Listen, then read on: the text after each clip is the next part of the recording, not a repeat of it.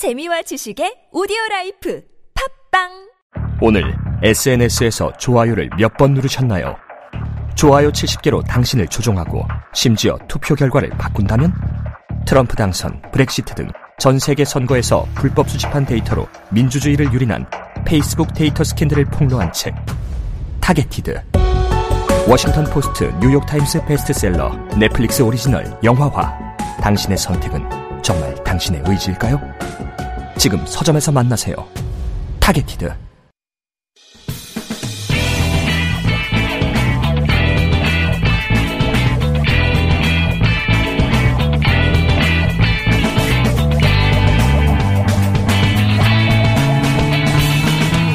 김어준의 뉴스 공장.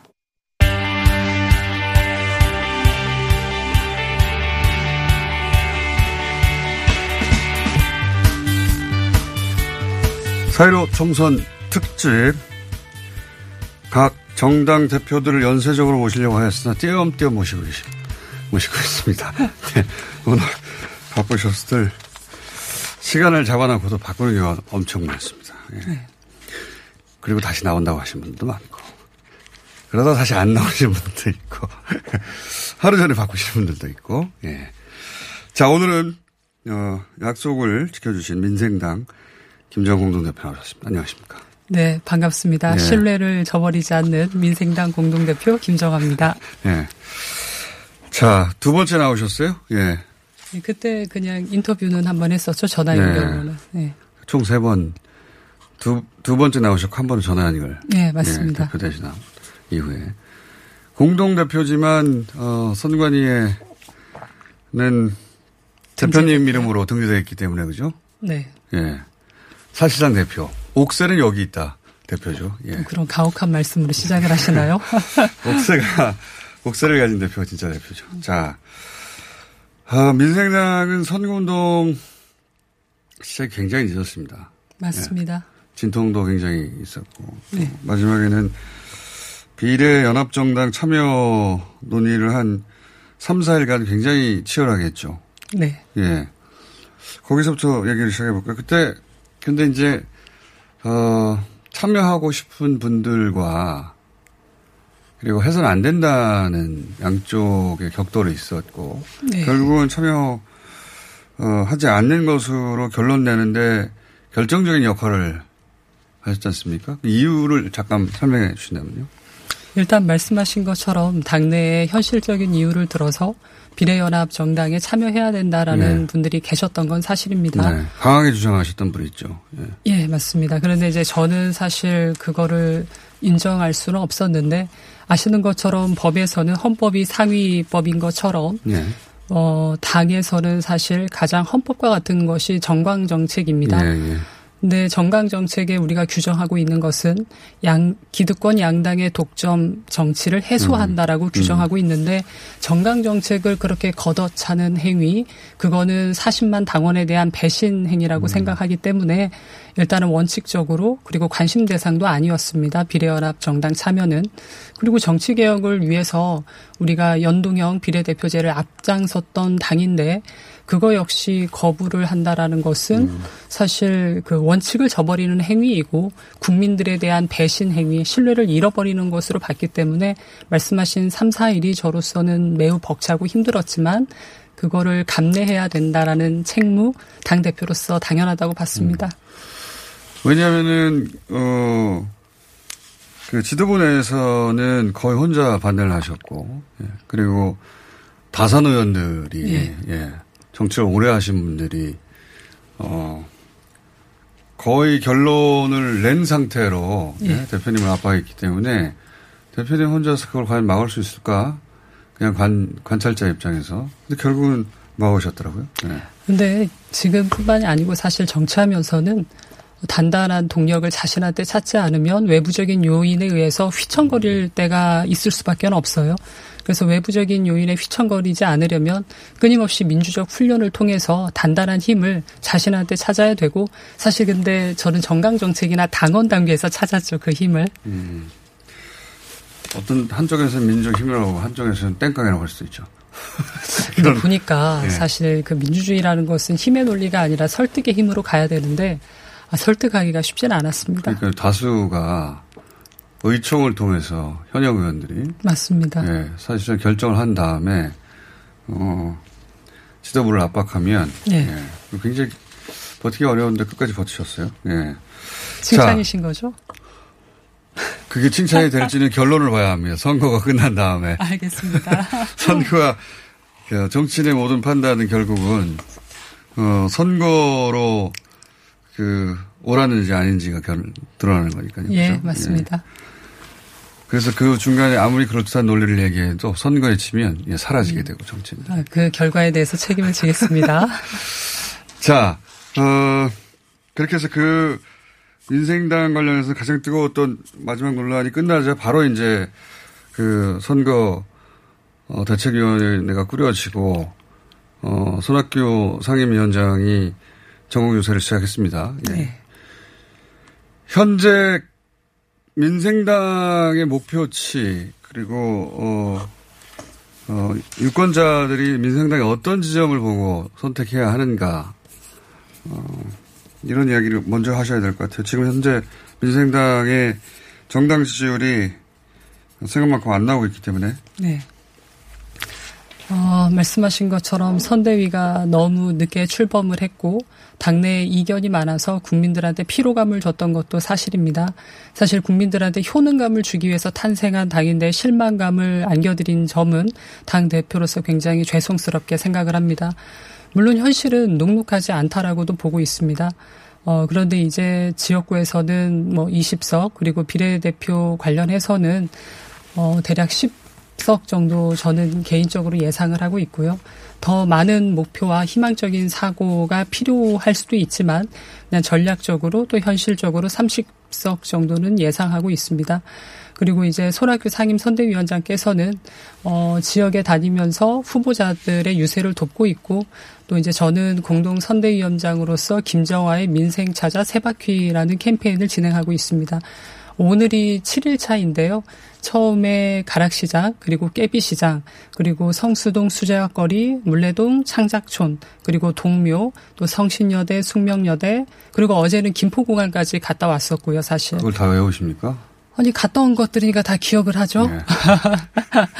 네, 그곳에서 동료 시민들의 고충도 많이 들었고, 그러면서 일일이 그 진정성을 알리기 위해서 노력하고 있기 때문에, 어, 조금 더 제가 목표했던 것보다 어, 나아지지 않을까라는 기대는 해봅니다. 자, 어, 정치인들의 이제 선거 목표를 듣고 다 합치면 의석수가 한 400, 500 정도 됩니다. 평균적으로. 예. 네. 지역구 20석이면 호남이 28석이든가요? 예. 네, 맞습니다. 그러면 지난 국민의당 정도의 바람이 불어야 되는 거거든요. 그게 아니요. 지금 예, 예. 현실적으로는 불가능한 거 아닙니까? 예, 사실 어렵죠. 그래서 네. 호남에서는 28석이긴 한데 우리가 19분의 후보자를 냈고 19분 중에 16 아, 13분 정도는 조금 더 가능하지 않을까. 그러니까 우세 지역도 있고 경합 지역도 있고 역전 가능한 지역도 있겠죠. 그래서 그분들을 한 13분 정도로 생각을 하고 있고 호남뿐만 아니라 수도권과 기타 지역에서도 아, 호남 활동하고 외에서 한 계시니까 분 정도 생각하시는 아니요. 거군요. 거기에는 한 7분 정도 생각하고 있습니다. 그래서 13석과 7분 해서 20석이라고 아, 말씀드린 거고요. 그러면 가장 자신 있는 물론 뭐 많은 다 모든 후보들이 다 네. 귀한 후보들입니다만 예. 이쪽을 주목해 달라 이렇게 호남 호남 외에 한 분씩만 저희가 민생당 지지자들이 그분들을 주목하고 예. 어 뭐랄까요 그 표를 예. 몰아줄 수 있으니까 한 분씩만 선정해 봐주신다면 아. 이쪽은 확실하다 혹은 이쪽이 유력하다 혹은 우리가 전략적으로 지원 네. 요소를 하고 있다. 일단은 지금 뭐 아시는 것처럼 그래도 당선이 유력한 후보님은 박지원 후보님이시라고 아. 보고 개인적으로는. 예, 개인적으로는 광주의 노승일 후보도 최순실 저격자로 이름이 나신 분인데 음. 어, 그쪽의 유권자들의 평균 연령대가 36세라고 합니다. 어, 굉장히 잠재력이 있는 분이라고 저는 개인적으로 생각하고, 그 다음에 미스터 남양주 이인희 후보를 예, 경쟁력 있는 후보라고 개인적으로 생각하고 알겠습니다. 있습니다. 박지원 후보님이 지명도는 가장 높으신 분이죠. 방송 노출도 많고. 근데 현재, 현재까지 최근의 여론조사상으로는, 어, 2위 순위는 한 두 번째 정도로 달리시고 있지 않습니까? 네, 맞습니다. 예. 격차도 한 자릿수까지는 아직 안 간 것 같은데 여러 음. 여론조사가 그럼에도 불구하고 어, 막판에 역전할 것이다.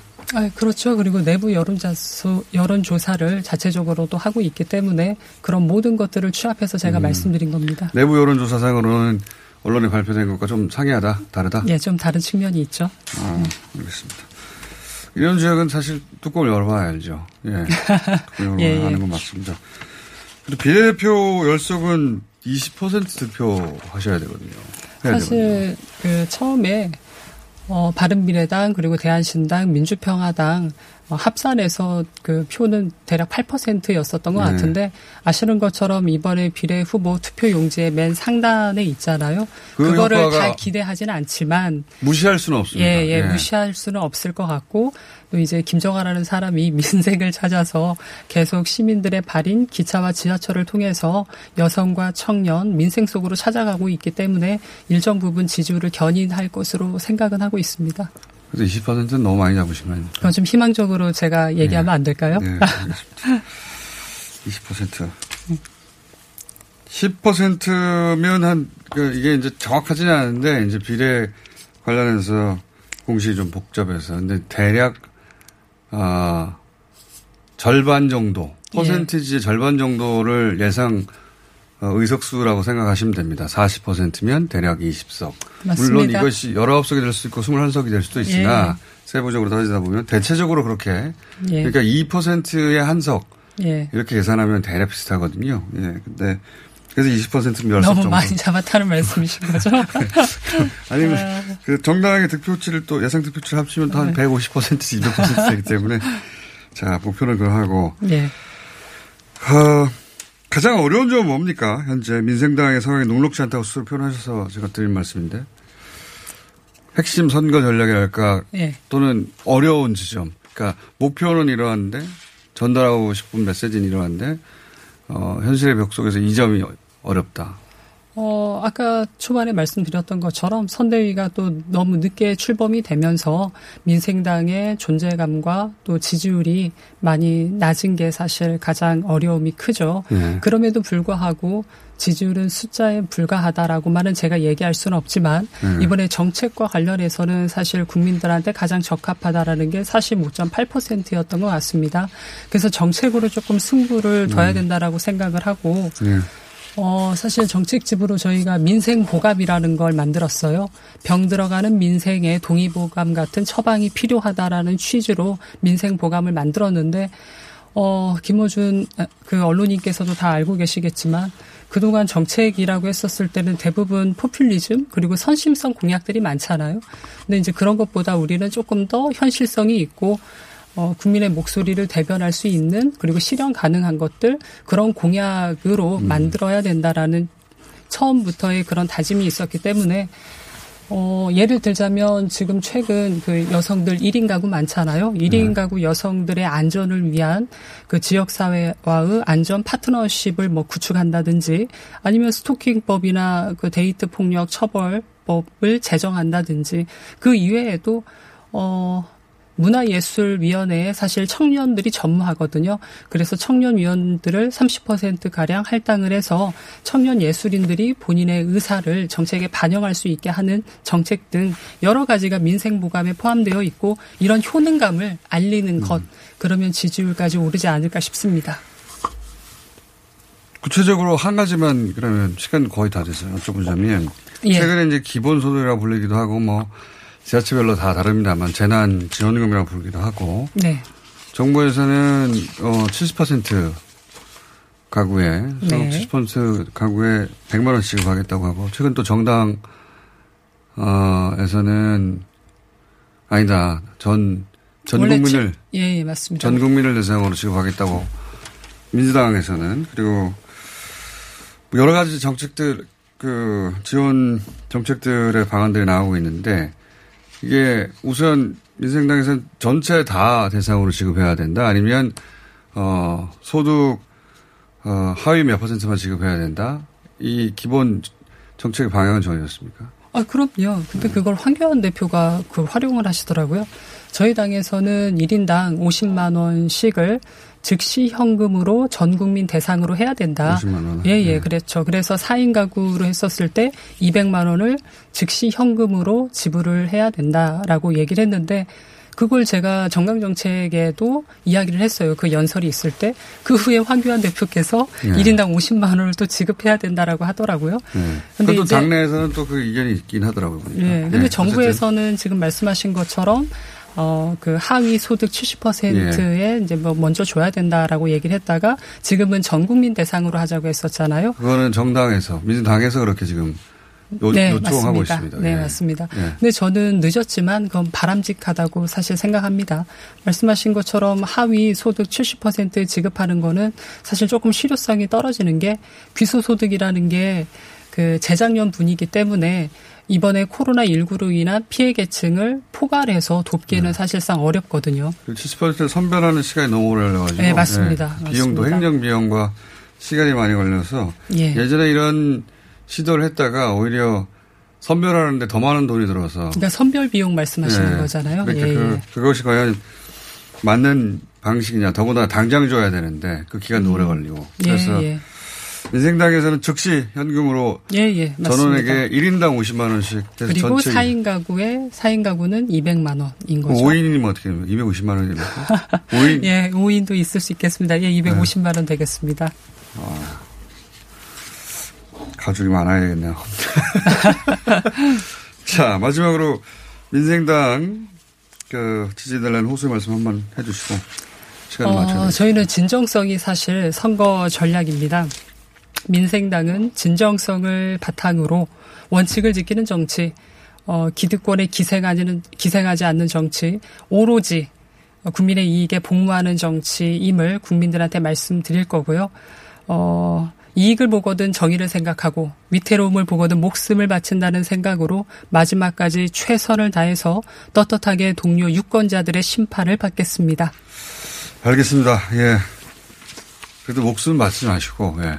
촬영, 촬영만 맞춰주세요. 이게. 자, 오늘 그것도 여기까지 중요한 하겠습니다. 지적이십니다. 예. 민생당의 김정아 공동 대표였습니다. 감사합니다. 네, 감사합니다.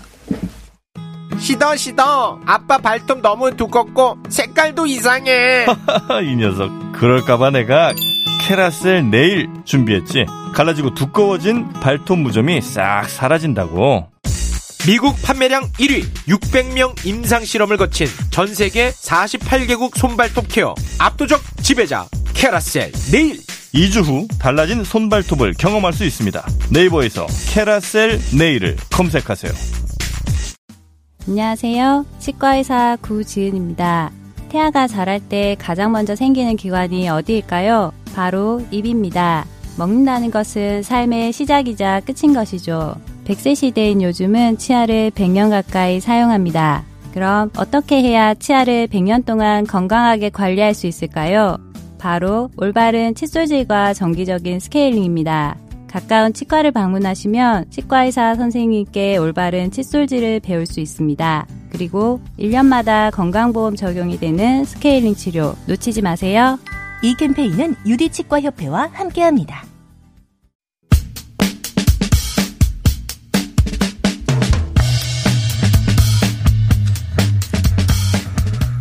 코로나로 전 세계 주요 국가들 경기 침체에 대한 경고음을 여러 곳에서 내고 있습니다. 어, 그 중에서 무디스, 예. 그래서 가장 유명한 신용평가 회사죠. 어, 최근에 여기 이 주제에 대해 에, 한국의 코로나 19가 미칠 영향은 제한적일 것이다. 해서 기존 신용 등급을 유지하겠다는 보고서가 나왔습니다. 해서 모셨습니다. 한국개발연구원 KDI 연구원이셨고 현재는 명지대 교수 박정우 교수님 모셨습니다. 예. 예, 안녕하세요. 무디스가 제일 유명한 거 맞죠? 예, 구- 국가 신용 등급을 평가하는 회사는 정말 많아요. 그런데 네. 그 중에서 전 세계에서 세, 3대 강자가 있는데 네. 그 중에 이제 무디스, S&P 이 두 회사가 뭐 양강을 이룬다 이렇게 보시면 되겠습니다. 유명해진 이유는 잘 맞춰서 그렇습니까? 예, 가장 결정적인 이유는 옛날에 대공황 시절에 네. 무디스가 평가했던 투, 투자가 가능하다고 평가했던 회사들만 거의 살아남고 아. 나머지가 망한 거예요. 거기서부터 예, 그때부터 이 회사가 진일보하게 급 진전을 하게 됐죠. 음. 예. 아니 실력을 입증해 버렸으니까. 어, 그렇죠. 예. 그래서 지금 무디스, S&P, 피치 이 세 개 회사가 국가 신용 등급과 관련된 시장 점유율에서 한 95%를 차지하고 아, 있어요. 세 개가 다 먹는데 그렇죠. 그중에서 무디스가 1등이다. 뭐 1, 2등 하고 있습니다. 1, 2등. 유명하긴 제일 유명한 말 네, 항상 맞습니다. 나오니까. 예. 근데 이제 여기 저희가 관심을 가지는 것이 어 여러 기관에서 지표를 내놓더라고요. 예. 성- 경제 성장률 전망도 내놓고 다 내놓는데 이제 무디스는 특히 상업 기관으로서 네. 예. 자신은 보고서로 돈 벌어 먹고 사는 곳이라 예. 다른 곳하고는 좀 다르게 더 예민하게 보게 되는데 우선 어, 그 보고서에 따르면 어, 전례 없는 위기인 건 맞는데 네. 한국은 경- 수준 높은 경쟁력으로 성장 동력을 회복할 것이기 때문에 신용 등급을 그냥 유지한다. 어, 이렇게 냈어요. 이거 굉장히 조그맣게 지나가는 뉴스인데, 어, 제가 뉴스를 다 샅샅이 뒤지는 편이라 눈에 띄어서 예. 궁금해가지고 이제 전문가를 모셨습니다. 예. 왜 이런 평가를 내립니까? 이런 평가를 내릴 때는 꼭 보고서의 뒤에 이유가 있잖아요. 네. 보고서는 안 읽어봤기 때문에. 사실 국가 신용 등급에 대해서 일반인들이 약간 오해를 하시는 게 있는데요. 미래 상황에 대해서 선도적고 선도적인 어떤 상황을 미리 반영한 게 아니라 아, 예언하는 건 아니죠. 예언하는 게 아니라 그동안 이래 왔으니 지금까지는 아. 이런 등급을 줘야 된다는 겁니다. 아, 그러니까 쭉 분석을 해온 결과 예. 하긴 여기는 점집은 아니죠. 그렇죠. 아니, 점집은 아니고 말씀하시죠. 네. 그러다 보니까 어, 한 가지 이제 아이러니가 있는데요. 우리가 IMF 외환위기라고 하는 98년도 네. 바로 그 직전에 이런 국제적인 신용평가 회사에서 우리 국가 신용 등급을 올렸어요. 오히려. 네. 어. 그리고 글로벌 금융위기 때도 글로벌 금융위기가 본격적으로 도래하고 난 뒤에 신용 등급을 다 낮춘 거예요. 그러니까 사후적인 움직임이 더 커요. 어. 그런데 이번 거는 좀 저는 크게 보는 게 네. 어, 코로나19 사태가 이미 좀 확산되고 진행된 지가 이제 몇 개월 됐거든요. 그렇죠. 몇 개월 된 내용까지는 최대한 반영이 된 아, 거거든요. 그렇군요. 코로나가 각국에 그렇죠. 미치는 어, 영향들을 면밀히 보다가 네. 지금 아 그렇다면 네. 하고 뭐 흔히 하는 표현으로 그 나라의 펀더멘털이나 산업 경쟁력이나 네. 를쭉 보아왔을 때 네. 이것이 미치는 영향이 어떻게 될 것이다. 네. 아, 그런 보고서기 때문에 그렇죠. 음. 예를 들어서 코로나19 사태가 이제 일주일 됐거나 열흘 됐는데 이런 평가가 나왔다고 하면 아직 반영이 안 된 건데 네. 적어도 두 달 이상의 진행까지는 적어도 다 반영이 됐을 그렇죠. 텐데 그걸 봤음에도 불구하고 신용 등급을 유지했다라는 건 고무적이다. 저는 이렇게 판단합니다. 어, 그렇군요. 그런 의미가 있군요. 그래서 우리가 왜, 어, 한마디로 말하면 큰 문제 없을 것이다. 회복할 것이다. 라고 본 건데, 왜 그렇게 본 겁니까? 사실 전 세계적으로 지금 방역에 다 관심이 있지만 모든 국가에서 방역과 함께 같이 관심을 두고 있는 게 자국의 경제를 다시 언제 활성화시키냐예요. 모든 나라 그럴 거 아니겠습니까? 다 그렇죠. 다. 예, 그런데 지금 상황에서 보면요. 어느 나라든 뭔가 생필품이 필요하고 국가의 펀더멘탈을 유지하기 위해서 필요한 기초 어떤 부품들을 다 수급받아야 되는데 네, 서로 아마 서로. 이 추세대로 가면 전 세계에서 가장 먼저 유일하게 가동 하는 공장 한국일 가능성이 많죠.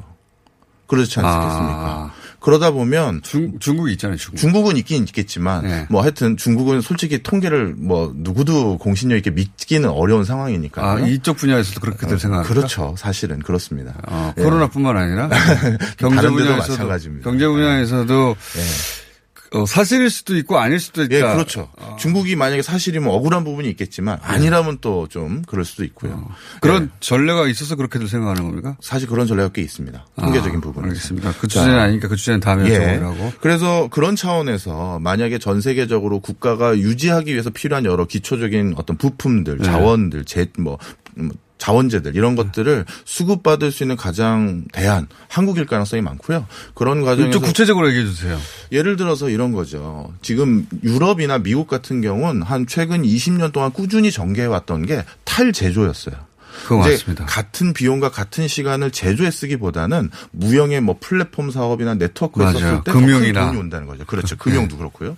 그러다 보니까 정작 일이 터졌을 때 이쑤시개부터 중후장대 어떤 중장비까지 다 만들 수 있는 내부적인 인프라가 없는 거예요. 다 그동안 OEM을 줬던 거죠. 하다못해 마스크도 못 만들고 있더라고요. 그렇죠. 하다못해. 네. 그러다 보니까 지금 이런 상황이 불거지고 났더니 야 이게 물류 시스템이 끊기고 어, 여러 가지 value chain이 끊기다 보니 어, 국가가 필요 한 어, 유지되는데 필요한 기초적인 용품을 공급받는데 음. 문제가 생겼거든요.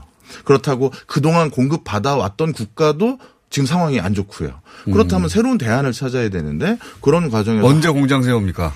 한국이요? 아니, 아니, 한국- 다른 나라에서 예를 들어서. 예. 저는 그거에 대해서는 되게 이제 좀 우려를 하는데요. 네. 코로나19가 다 끝나고 나면은 네. 아마 전 세계적인 기조가 아, 제조가 정말 중요하구나. 다시. 예, 자국의 제조 산업을 그대로 지키는 게 참 중요하구나 해서 보호무역주의가 좀 더 강화되지 않을까 하는 걱정도 같이 해요. 예. 어, 그거는 이제 점집의 영역이고.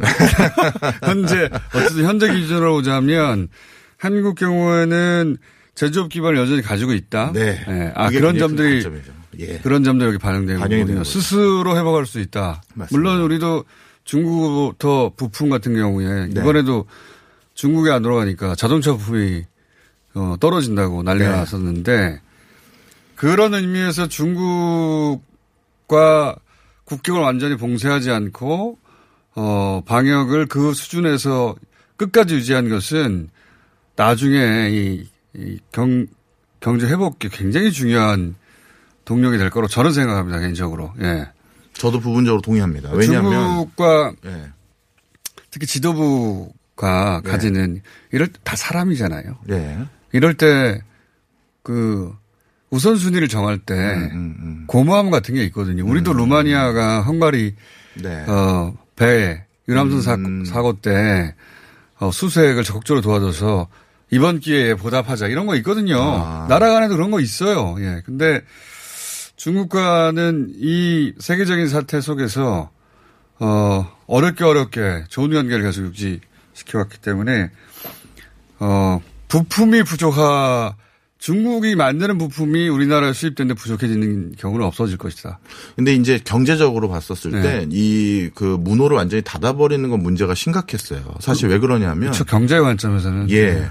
어, 우리가 이제 해외 공장이 있는데 네. 해외 공장에서 A부터 Z까지 모든 공정을 자체적으로 수행할 수 있도록은 공장을 증설하지 않아요. 왜? 그러면 기술이 유출될 수가 있지 않습니까? 아, 그렇죠. 그러다 보니까 가장 결정적인 부분은 우리 엔지니어가 직접 가서 네. 그 부분을 공정을 마무리해야지만 공정이 완료되는 경우가 많아요. 네. 그러다 보니까 뭐 우리나라 굴제 대기업이나 중견기업 이상들이 해외 공장에 특정 파트의 엔지니어를 보내야 되는데 네. 만약에 중국이나 해외에서 우리나라에 들어오는 문호를 막아버린다면 반대로 무- 항상 외교는 상호 호혜적인 거잖아요. 네. 반대도 그렇게 되면 야 지금 경기가 더 안 좋아졌을 수도 그 있죠. 경기 회복, 경제 회복기 네. 그게 뭐 3개월 후가 될지 6개월 후가 될지 모르겠으나 그때 이제 무디스 판단 한국이 가지고 있는 제조업의 기초 체력이 다른 나라보다 훨씬 회복을 빨리 할 것이다. 그리고 거기 또 하나 제가 보기엔 중국과의 관계에 있어서 우리도 다 못 만들지 않습니까? 그렇죠. 중국과의 협업이 경제적 협업이 있는데 그럴 때 그것도 크게 작용할 것이다. 라는 생각을 하게 되는데 제 생각이 틀렸다고 하지 마시고. 부족한 점이 있으면 보완해 주시고. 어, 무디스가 그래도 국가 신용 등급을 할 때는 그 네. 그동안에 그 봤던 어떻게 보면 산출하는 산식이 있습니다. 그 산식 중에는 분명 방금 말씀하셨던 정치적인 사회적인 부분도 있어요.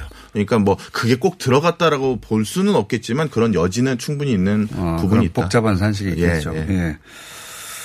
그것뿐만 아니라 이제 우리는 물론 소상공인이 어렵다고 하긴 네. 하지만 다른 나라처럼 소위 락다운 네. 절대 못 나오게 하고 통행증이 있어야 나오게 하고 네. 이런 수준은 아니거든요. 거기는 망해가고 있어요. 네. 아예 손님이 없어지고 있으니까 네. 나오질 않으니까 그 정도 수준이 아니니까 예, 그런 것도 회복하는데 큰 도움이 될것 그럼요. 네. 같고요. 그럼에도 불구하고 우리나라 경제 성장률이 이제 0.1%, 네. 0.1% 0% 이런 이제 수치를 우리 언론들 보도하면서 충격 뭐 네.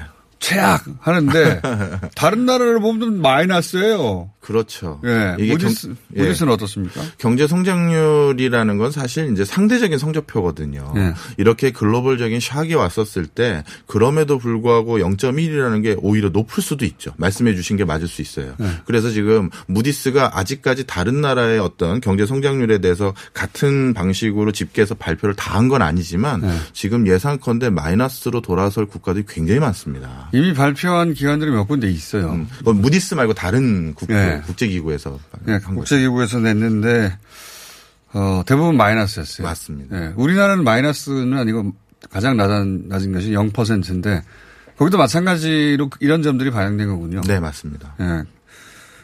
제조 기능이 한국엔 살아있다. 그래서 그 기초 체력이 될 것이다. 네. 왜냐하면 스스로 자체적으로 만들어낼 수 없는 나라들이 이제 선진국 중에 그럼요. 많기 때문에 예. 선진국이라는 표현은 바꿔야 될 것 같아요. 이제 우리가 선진국이죠. 그렇게 생각하시죠? 예, 전 그렇게 생각합니다. 악수 한번 하고요. 저도 그렇게 생각합니다. 요즘은 하면 안 되는데. 왜 그 말을 안 하나 모르겠어, 이제. 선진국이라는 게 단순히 GDP만으로 나오는 게 아닙니다. 그럼요. 네. 예, 그 나라에 갔는데 사실 전 세계 어딜 가도 생활 수준이 월등히 우리보다 나아서 아, 이 나라가 선진국이라고 하는 나라 이제 없어요. 네. 가보시면 아시겠지만 다 비슷비슷하게 삽니다, 이제. 우리가 그 정도 수준은 됐어요. 근데 그럼에도 불구하고 선진국이라는 표현을 쓸 때는 그 나라의 시스템, 제도, 정책 맞습니다. 이런 것들이 야 탄탄하구나. 이런 우리한테 부족한 점이 있구나. 그런 거 없어졌다니까요, 거의. 이제 진짜 그걸 확, 이제 확인을 시켜준 기회였던 것 같아요. 코로나 19라는 것은 전 세계 모든 국가에게 같은 숙제가 부여받아진 거거든요. 동시에 거의. 예, 그런데 그 같은 숙제에 대해서 그 국가 제도뿐만 아니라 더 놀라운 건 국민성. 음. 이런 것들이 얼마나 수준 높은 상황까지 올라와 있는지를 전 세계 공공연하게 보여준 것 같습니다. 경제 전문가가 다른 분야도 얘기를 하시는군요. 물어보셨으면서 뭘. 아니 이게 자꾸 의료의 문제라고 얘기하는데 말 나온 김에 얘기 나하고 가시죠. 아, 네. 의료의 문제라고들 얘기하는데 의료의 문제 하나가 아니에요. 그럼요. 예, 이건 거기는 생산 능력의 문제도 있고 정부 시스템의 문제도 있고 시민 의식의 문제도 있고 시민 의식도 기본적으로 그 나라의 경쟁력입니다. 예. 그럼요. 그리고 그 나라에 흔히 말하는 선진국이냐 아니냐고 말할 때 항상 그런 얘기 해왔잖아요. 뭐 어디 가면 뭐 쓰레기를 그 나라는 전혀 안 버리는데 우린 너무 뭐 그런 수준에서부터 그런 얘기를 해왔거든요. 우리 80년대들 미국에선 이렇게 안 하는데. 맞아요. 미국에선 상상도 할수 없는 일이야. 미국에서 상상할 수 없는 일이야. 네. 뭐 이랬는데 지금은 한국에선 상상할 수 없는 일들이 해외에선 벌어지고 있죠. 네. 그러니까요. 교수님이 이제 무디스 얘기만 하셔야 되는데 갑자기 외신 걸 자꾸 외신을 많이 보시다 보니까 교수님도 교수님도 외신 많이 보시죠. 그럼요. 외신 네. 많이 보죠. 네. 직업상. 네, 직업상 많이 보고. 그러다 보니까 점점 그런 생각을 하시게 되죠. 아, 진짜 해외에서 전개되는 일들을 보면 저는 그 옆에 있는 동료들이죠. 우리 같은, 그 같은 세대를 살아가는 네. 이분들이 정말 무한한 감사를 드립니다. 네. 아, 동료들에게. 네. 나는 크게 한 발, 한 바가 없지만 나는 무디스 보고서나 읽고 있지만 이분. 아, 저도 그 생각해요. 저는 네. 아주 오랫동안 외신을 주기적으로 봐왔기 때문에 계속해서 네. 그 변화가 크게 느껴집니다. 논조의 변화, 음. 시각의 변화. 이건 우리가 해외 선진국은 이렇게 한다고 할 때 그 논조를 가지고 한국에 대해서 전 세계에서 계속 얘기하니까 그러면서 이게 의료진들이 대단하다. 음. 라고 말하는 게 아니에요. 그 시스템이 대단하다라고 그럼요. 말하는 거지. 네. 아, 이거 다 전달할 드릴 수가 없어서. 근데 이제, 어, 외신을 항상 보시는 분으로서 비슷하게 생각하시는 분을 만났더니 반가워가지고 제가, 예, 음. 잡담이 길어졌네요. 무디스 얘기하다가. 그 하여튼 최근 두- 한 2개월 동안 아, 우리나라 선진국이야, 선진국이나구나 이렇게 깨달으셔가지고. 네. 예, 반갑습니다. 예. 교수님, 다음에 무디스 얘기할 때 다시 한번 모시겠습니다. 예, 네. 알겠습니다. 좀 더 전문적인 얘기를 했어야 되는데. 막판에 선진국 얘기가 나와서. 자, 박정호 교수님이었습니다. 감사합니다. 감사합니다.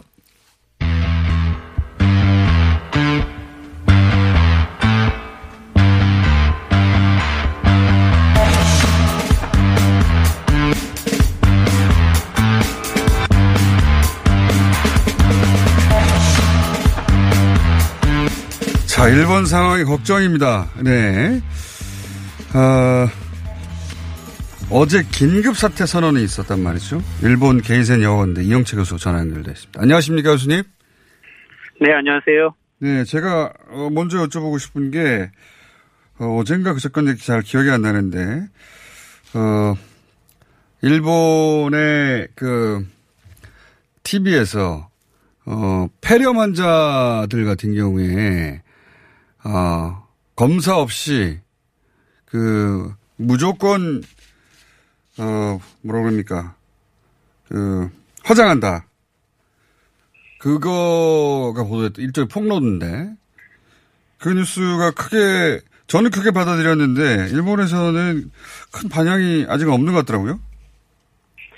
예, 저는 직접 그 텔레비는 보지 않았는데 네. 뭐 그런 보도가 있었다는 것은 트위터에도 나와 있었고요. 네. 그리고 예전부터도 조금 인터뷰에서 말씀을 드렸었는데 예, 염습사 즉 이 화장을 담당하시는 분이 이야기했던 장의사 분이 이야기를 네. 하셨던 분이 뭐 실제 일본어는 폐렴 환자가 어 이 장의사에 오더라도 이게 코로나 환자인지 폐렴 환자인지 별로 구별을 해주지 않는다. 네. 그래서 오히려 이 염습사분들이 피해를 보고 있는 사람도 있다라고 음. 해서 폭로한 기사가 있었고요. 네. 그리고 이제 저도 최근에 음 이렇게 좀 아는 사람이 있어서 장례식을 어쩔 수 없이 가게 된 경우가 있었는데 네. 이게 이제 그 폐렴으로 사망을 하더라도 이게 폐렴 환자라고 이야기하기가 좀 어, 어려운 사회적 분위기죠. 음. 그리고 이제 그러기 때문에 대부분 어 폐렴이라 하더라도 코로나로 오해를 받을 수도 있고 그래서 일본의 이 정부 지침을 좀 봤더니 이 코로나 환자 같은 경우는 일본은 24시간 이내에 화장을 허용하지 않는데 24시간 이내에 화장을 해도 된다라고 하는 특별 조항을 어, 허용을 했더라고요. 음. 즉 그렇다면 이 코로나 환자일 경우에 예, 24시간 화장을 해주는데 경우에 따라서는 이 폐렴 환자 중에서 어, 자기가 혹시 코로나로 오해받을 수 있기 때문에 음. 그냥 밀봉된 상태로 화장을 하더라도 거기 함께 피해를 보는 경우도 있을 것 같고요. 실제 여기에 대해서 일본 정부가 통계를 발표하고 있지 않다고 계속 지적을 하고 있는 거죠. 그러니까 아사히 TV로 기억하는데 폐렴 환자는 무조건 그냥 화장해 버리기 때문에 그 중에 어 그 코로나일 수도 있고 아닐 수도 있는데 코로나가 아닌 경우에는 가족도 만날 기회도 없이 화장돼 버리는 것이고 코로나일 경우에는 의료진 그 환자를 어 검사했던 의료진까지 확인해 봐야 되는데 그 기회를 안 가지니까 이 방역이 사실상 아무것도 이루어지지 않는다. 예. 한국의 기준에서 보면 그런데. 예, 그렇죠. 이전에 어, 아베 수상이 기자회견에서 이 간질성 어, 폐렴 환자는 어, 전체 검사를 하고 있다라고 이야기했지만 구체적으로 그게 통계가 얼마나 되는지 그리고 어, 매달 1만 명 정도의 폐렴 환자 중에 약 5천 명 정도가 그러면 간질성 환자라고 했을 때 실제 이 통계보다도 검사를 하고 있지 않기 때문에 일본 정부에서는 수상 자체도 모르고 있는 거죠. 알겠습니다. 어제 이제 긴급 사태 선언이 발표됐는데 이러면 이제 구체적으로 어떤 조치가 내려지는 겁니까? 예, 어제 약 오, 어, 5시 50, 아, 43분경에 예, 도쿄를 포함한 어, 7개 지역에서 5월 6일까지 약 한 달간 긴급 조치를 선언한다라고 발표를 한 건데 일단 대중교통은 그대로 운영이 됩니다. 예. 그리고 개인의 이동도 강제적으로 제한을 하고 있지 않지만 외출 자제를 좀 공고하는 억제 효과는 있, 있다고 보고요. 음. 저 같은 경우도 오늘부터 학교가 예, 재택근무를 하라고 전 교직원에게 이 조치를 바꿨기 때문에 일단 사회들이 따라갈 건 같아요. 예, 하지만 어제 어, 아베 수상도 발표에서 이게 의료 붕괴를 막기 위한 긴급 조치다라고 이야기를 했지 만 예. 실제 많은 내용들을 보면 어 이게 검사를 확대하고 그리고 이동선을 파악하고 또 격리해서 치료한다라는 이 체계적인 이 시스템에 대해서는 거의 설명이 없었고 경제 지원 정책이라든가 어 일단은 자제를 해라라는 이야기만 한 것을 보면 실제 이게 벌써 의료 붕괴가 시작된 지점에서 너무 늦었지 않았냐라는 지적이 훨씬 더 많고요. 어, 또 한 가지 문제는 이게 이제 그렇다라면 각, 어, 일곱 개 이 도지사들에게 권한이 간 건데, 그럼 일곱 개 도지사들이 휴직을 훨씬 더 조치를 한다든가 강력하게 해야 되는데, 휴직을 조치할 경우 여기에 대해서 보상을 해야 되는데, 이 보상을 실제 국민들은 기대를 하고 있어서 이 긴급사태 선언을 지지한 것도 있지만 실제 각 자치단체장들이 재정을 갖고 있지 않아서 휴직 조치를 거의 다 할 수 없다라고 이야기를 하고 있죠.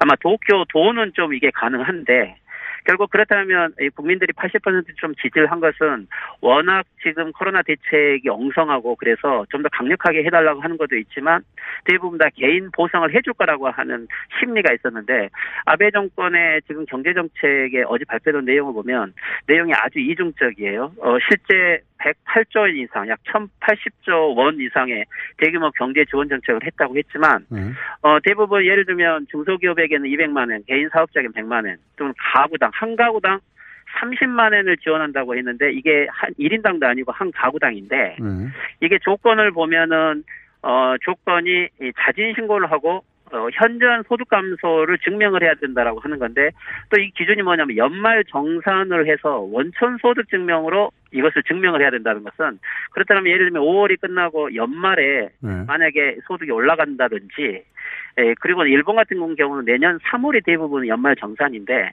그래서 지급받는 게 내년 5월부터라고 하는 소리거든요. 내년 5월에 나온다고요? 그렇죠. 그렇다면 이것은 실제 돈은 배치를 한다고 하지만 실질적으로 이것을 혜택을 받은 국민들은 거의 없다. 다시 말하면 현물 지급을 거의 안 하겠다는 거나 마찬가지이기 때문에 이게 과연 어, 효력이 있을까? 어떻게 보면은 모양은 어, 108조이라는 아주 대규모 정책을 쓴 것처럼 경제적으로는 선전을 하지만 어, 이것 때문에 늦었다고 이야기를 했는데 실질적으로는 구체적인 조치가 없어서 이 국민들이 여기에 대해서는 아, 어, 오히려 더 실망이 더 많은 것 같아서 인터넷을 보니까 도케치라고 해서 즉 자린고비 정권이다.